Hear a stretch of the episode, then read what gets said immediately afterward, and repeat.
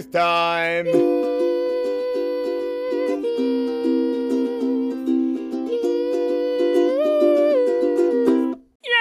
We're on. Let's go. I was really worried um, that maybe we wouldn't get to be here, but I'm incredibly thankful to God that there is 140 ish youth and leaders as well. And I'm, I'm just so, so excited that we can be here and that we can be here together and that we can be here listening to the Bible together now. Uh, so if you don't have a Bible, um, we'll, we'll source one for you for next session, but make sure you keep your Bible open. We're going to be doing a bit of flicking today as we think about fire. In 1987, uh, there was a fire in the People's Republic of China. This was called the Black Dragon Fire, and this was one of the most devastating fires that there has ever been. Uh, this burned 7.3 million hectares of land. Uh, this uh, killed 266 people. Uh, this left 50,000 people homeless, and this fire lasted for well over a month. People need to respect and fear fire because fire is great. Some of us might remember the terror at the end of 2019 uh, as there were those bushfires. I know a lot of people who lived up in the St. Ives Chase had their bags packed and they were ready at the moment's notice to get everything they had, to put it in their car, and to go. Because when the fire is coming for you, you have no other option but getting out of the way because we need to fear and respect fire because fire is great. So, why are we calling this camp on fire if we're just going to talk about the kind of destructive nature of it? Um, this is just one picture of many that we're going to use throughout the next few days to describe what does it look like for us? What does it look like for me? What does it look like for you? People from year six all the way through to year 12 guys and girls dealing with a whole bunch of different things. What does it look like for us to be on fire for Jesus? What does it look like for us to follow Jesus? That's what we're on about here at Christ Church, if you haven't been before. That's what we're on about here on summer camp, and that's what Jesus was on about too. And so we're going to, just as a little introduction for what we're doing, over the next five days, be doing five talks on different aspects of following Jesus and growing with Him as we follow Him with our whole heart. The first one today, we're going to talk about magnification. They all start with M, by the way. This one's the one that's kind of forced most to start with the letter M. But today we're going to talk about magnification. That is worshiping God with everything. Tomorrow, we're going to talk about maturity and being grounded in God's word. On Monday, we're going to talk about membership and what it looks like to live with God's people in God's community. On Tuesday, we're going to talk about mission and how God's people love to share the good news. And on the last day, we're going to talk about ministry and how God's people love to joyfully serve. That's a little picture of where we're going. But for now, we're going to talk about the greatness of God because God is great. Now, I don't just say that to be like, oh, yeah, God, like, he's pretty great. No, I want us to think God is great. He is spectacular. I want us to just think about for the moment how great God is. We meet someone in today's passage who recognizes that God is great. And they approach Jesus and, and they ask him some good questions. But before we get to that passage, I just want us to ponder for a minute how great and how spectacular God is. Now, I have here in my pocket um, a grain of sand that I prepared earlier. And I'm just going to walk over here. I'm just going to place it on the ground. Let's just say that this little grain of sand is the earth that we live in, which is very big just, just so we're all aware. The earth is very big, but we're just going to pretend that that is a grain of sand. Now, I had a prop, and it was about this big. Can someone get me something that's about this big? Just throw it at me, and I'll try my best to catch it. Yes, Ethan's phone. Oh, no. Oh, oh. I'm so sorry. In my, in my defense, there's a lot of like smoke machine smoke here. okay, if that grain of sand over there is the earth, then this is the sun. And that grain of sand would be 12 meters away from the sun. We're just thinking like scale here. We're trying to think about how big the universe is because we're thinking about how big God is, the one who created it. Thanks. Uh, we're thinking about how big God is because He is, isn't just great, He is great. Okay, so if that grain of sand is the earth, and if this Ethan's phone is the sun, in like scale and distance, how close is the nearest solar system? Who, who would like to guess? Henry, can I get you to stand in this room? Just stand where you think the nearest solar system is. If, if this is the sun and that is the earth. Everyone cheer him on. He's going to do a great job. Let's go, Henry. Okay.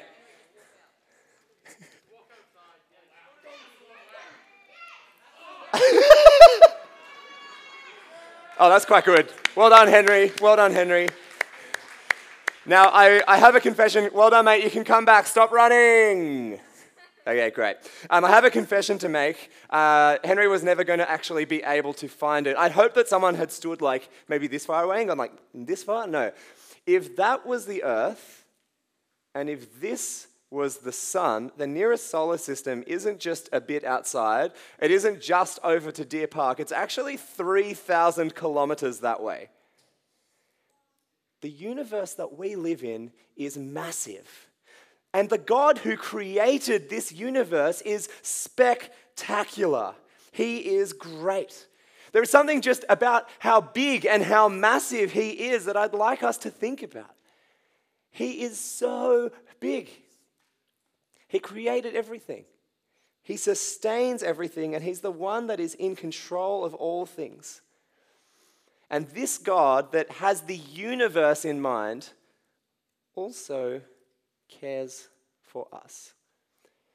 Even though God is great and God is spectacular, He intimately knows us. Um, here is a verse in Psalm 146 talking about God's power in creation. And He says this he is the maker of heaven and earth, the sea, and everything in them. He remains faithful forever.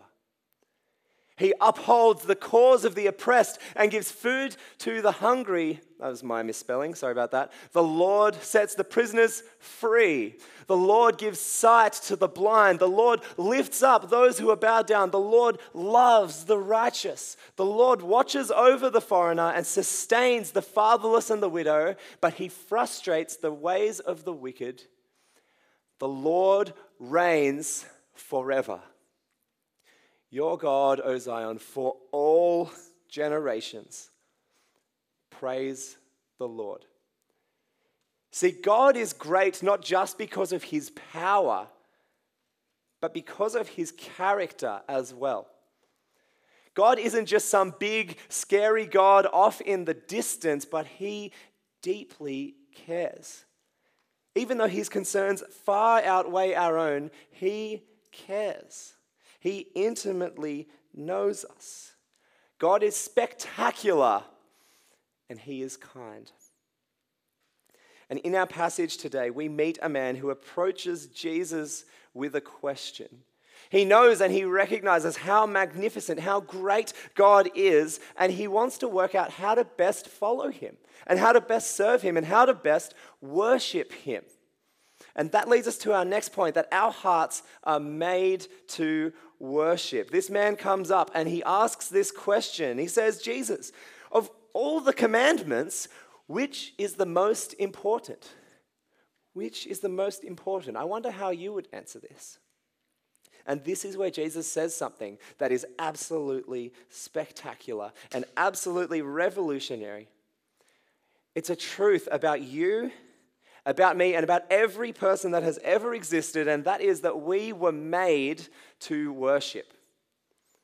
You and I, we were made to worship something. We were made to love something. We were made to desire. We were made for something.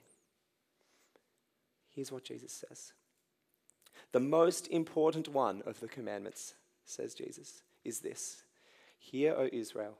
The Lord our God, the Lord is one. Love the Lord your God with all your heart and with all your soul and with all your mind and with all your strength. And the second is this love your neighbor as yourself. This is the most important command for you and for me. Love God, worship God with everything. Love God with your whole heart. We know that He is magnificent and we know that He is worthy and He loves us with everything. And that is why we were made to worship Him. See, we're on this camp for the moment for one very good reason, and that is this to make the name of Jesus great above everything else, because we were made to worship. And we all worship something. It might not necessarily look like just going to a temple and bowing down and worshiping the various gods or the various like arguments or anything like this. No, we are made to worship, and our worship is shown in what we love, in what we care about, in what we desire. If you would be absolutely distraught, devastated, and you wouldn't be who you were if something was taken away, then you are worshiping that thing. We were made to worship. We're created with such a deep desire in ourselves for something else, for something that'll satisfy us, something that'll give us rest. We need something. And we're only made to worship one thing Jesus. Nothing else will satisfy.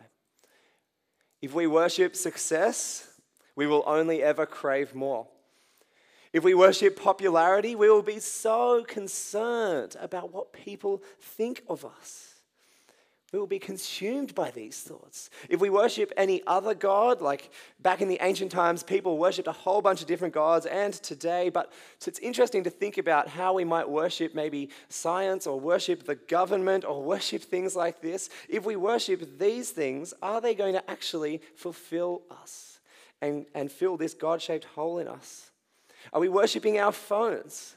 We spend so much time on them, but are they really actually satisfying us? Or are they changing us and making us want to actually worship and love what they produce even more? I'll be honest, I'm just tired of trying to worship anything that is not Jesus. I'm tired of falling short of this command to love God with my whole heart and soul and mind and strength because nothing will satisfy this. In Ecclesiastes chapter 1, back in the Old Testament, Solomon, who was a very wise man, and he was very rich, very wealthy, very powerful, he had it all. And yet he writes this after his experience of everything All things are wearisome, more than one can say. The eye never has enough of seeing, nor the ear of its hearing. What has been will be again. What has been done will be done again. There is nothing new under the sun. We're made to worship, and anything will leave us tired, will leave us dissatisfied, will leave us hungry for more and we will be consumed by our worship of anything that this world has to offer that is not Jesus, because we are made to worship Him. We are called to love Him, not just with a bit, but with everything. And so we will worship God with everything. If we're made to worship and God is the thing to worship, then let's worship Him. Let's worship Jesus with our whole hearts. Wholehearted disciples, that's a fancy word for followers, wholehearted disciples of Jesus worship God with everything and with their whole heart. I mean, it makes sense, right? We're not half hearted disciples of Jesus, we want to be wholehearted. And so, as we think about worshiping God with our whole heart, I thought it might be helpful for us to just pause and think about His heart for us. Remember this big and spectacular and mighty God of the entire universe we talked about? You know, the one that, that spoke everything into being, the one that has the right to just wipe us out and start again because he is perfect and holy and we fall short. That God, yeah. He is great and glorious and good, and yet he is gracious. I'll say that again. God is great and God is glorious and God is good, but He is also gracious. The heart of God, God's very desires for us, are so much bigger and so much more beautiful than we can possibly imagine. Think about how He forgives us.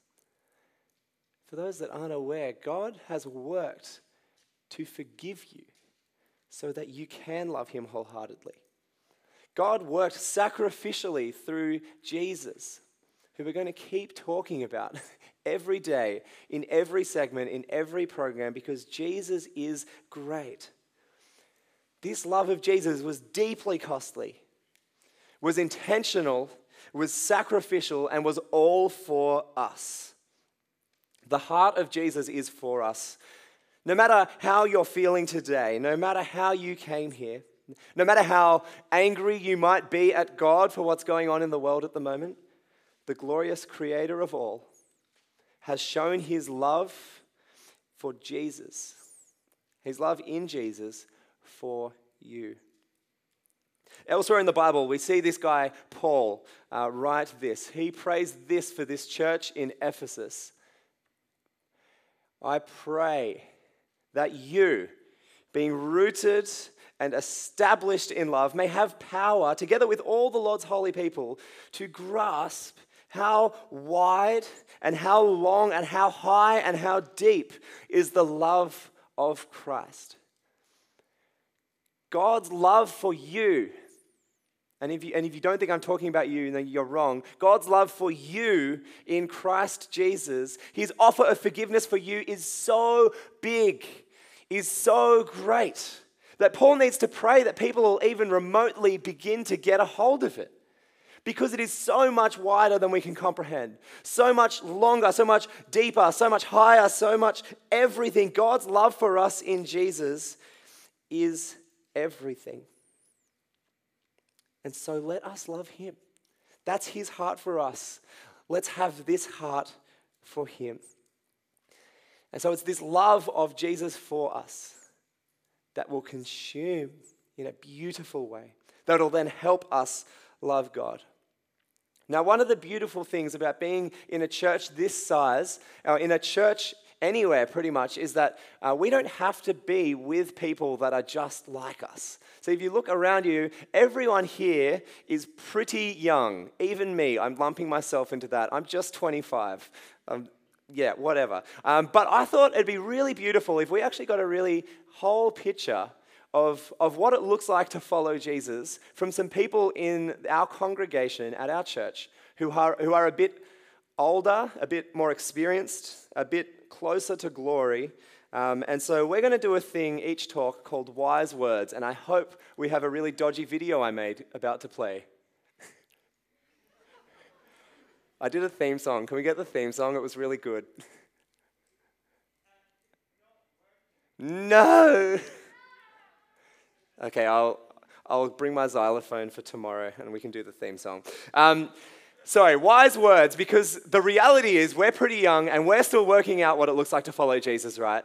And so, what better way other than to look in the Bible ourselves? There we go, I did it. What better way for us than to actually get a picture of what it looks like to follow Jesus from people that have been following Jesus for way longer than we've been alive? This is my friend Barry. Uh, Barry is a member. Oh, the, the quality is average. We'll, we'll fix that. We'll fix that for tomorrow as well. Um, Barry loves Jesus. He's a member of church in the morning. And I asked Barry to share a bit about why he loves worshiping Jesus with his whole heart. He says this He says, I am humbled by that knowledge. And sometimes when I'm singing something along those lines, that I become somewhat emotional. That is the, the news that Jesus loves him that Christ died for me means something of far greater significance than any of the ills that can befall us in this life. To love Him, to serve Him, to worship Him is my only proper response. Oh, that I would love Him, serve Him better, worship Him more sincerely. This is a guy that loves Jesus, and his prayer is to keep loving Jesus. Because the more you understand God's love for you, the more you will want to love God all the more. This man that asked Jesus this question 2,000 years ago knew this and he understood this. And here's what he said. After Jesus called him to love, love God with his whole heart, well said, teacher, the man replied. You are right in saying that God is one and there is no other but him. To live for him with all your heart, with all your understanding, with all your strength, and to love your neighbor as yourself is more important than all burnt offerings and sacrifices. And Jesus said to this, You are not far from the kingdom of God. Jesus doesn't want your outward appearance. Jesus doesn't want your popularity. Jesus doesn't want your success, your accomplishment. Jesus wants your heart. Jesus wants everything. I've heard that following Jesus is a bit like having a house. You invite him in because he is Lord. And you invite him in, and, and as he comes in, he actually then starts to own every part of your house. Remember, we're loving him with our whole heart, our whole understanding, our whole mind, our whole strength. He can come in and take control of every part of the house. And there are plenty of different rooms. There's the study where you do all your schoolwork. There's the lounge room where you relax or you invite people over. There's, there's the dining room where you eat and, and where you consume. And there's, and there's that, that room in the basement where that's where your deepest, darkest secrets are.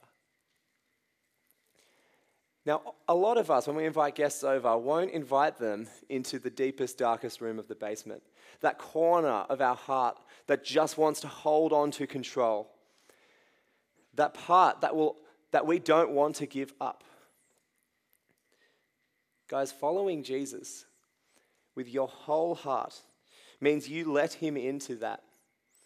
Jesus wants your whole heart. There's no part that is hidden from him. You can't be on the fence. We follow Jesus and we follow him with everything. That's the call for me. And I need to think about that every day. And that's the call for you. Worship Jesus with everything all your heart, all your soul, all your mind, all your strength. And so, how do we worship? That's a, just a quick question we're going to look at. What does that look like? Well, the answer is, as we said, is everything. Here's what Paul said to a church in Rome. Therefore, I urge you, brothers and sisters, in view of God's mercy, to offer your bodies as a living sacrifice, holy and pleasing to God. For this is your true and proper worship. Now, when this says sacrifice here, it doesn't mean go and die on the cross. Jesus already did that. But what we're called to do is give everything to Jesus. That is worship. Letting our heart be with Him, that is worship. Becoming more and more like Him, that is worship. And there are two key ways that we do this at church, um, and that is through prayer and in song. We're going to be talking about prayer a bit. We're going to be praying in just a second. But as we pray, as we think about how great God is, there is nothing better than trusting my problems, my hurts, my feelings, my worries, my anxieties, my stress. There is nothing better than just giving them to Jesus, the one who is in control of all things. That's prayer. And then in song. Now, I surveyed, surveyed some of our leaders last year. I don't know if you know this, but just to get a kind of bit of a vibe on the spiritual health of our youth community. Um, I think that we have an excellent youth. There are so many of us here. Just look around. There are so many of us that it couldn't even be here. If you're listening at home, we love you. But I really wanted to get a gauge, not just on the outward appearance, but on our hearts and how that reflects in some of our actions. And one of the key ways that we worship God with everything is through singing to Him. I asked the leaders a question How many of the youth in your group love singing praises to God? Here are the results. That's not many, if I'm honest. And I know COVID has hampered things. I know masks makes things uncomfortable. But I wonder if this is a reflection of our heart.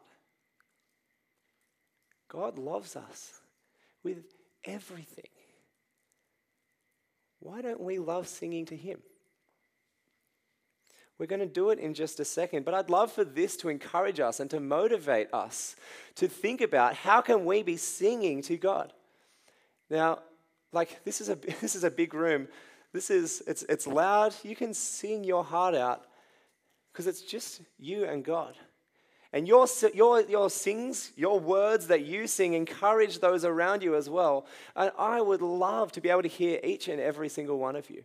We're going to do a fireside in a minute, and we're actually going to do it with all of junior high and senior high.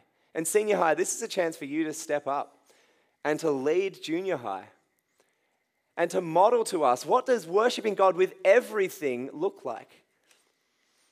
It doesn't look like caring for the pe- caring. Ooh, it does look like for caring for the people about you. It doesn't look like caring what the people around you think. It doesn't look like being embarrassed. Worshipping God with everything. With everything. That's for you and Him to work out. We're going to pray now. So I'm going to invite Britt and Tom up. But firstly, we, are, we were made to worship. We were made to worship the great God who is good, who is gracious, who is glorious, and who is great, who is above all. So I'm going to pray to him now. Our Father, you are great. You are indeed what we are to worship. We love you. Thank you for sending Jesus. Thank you for using him as a sacrifice for us so that we can love you.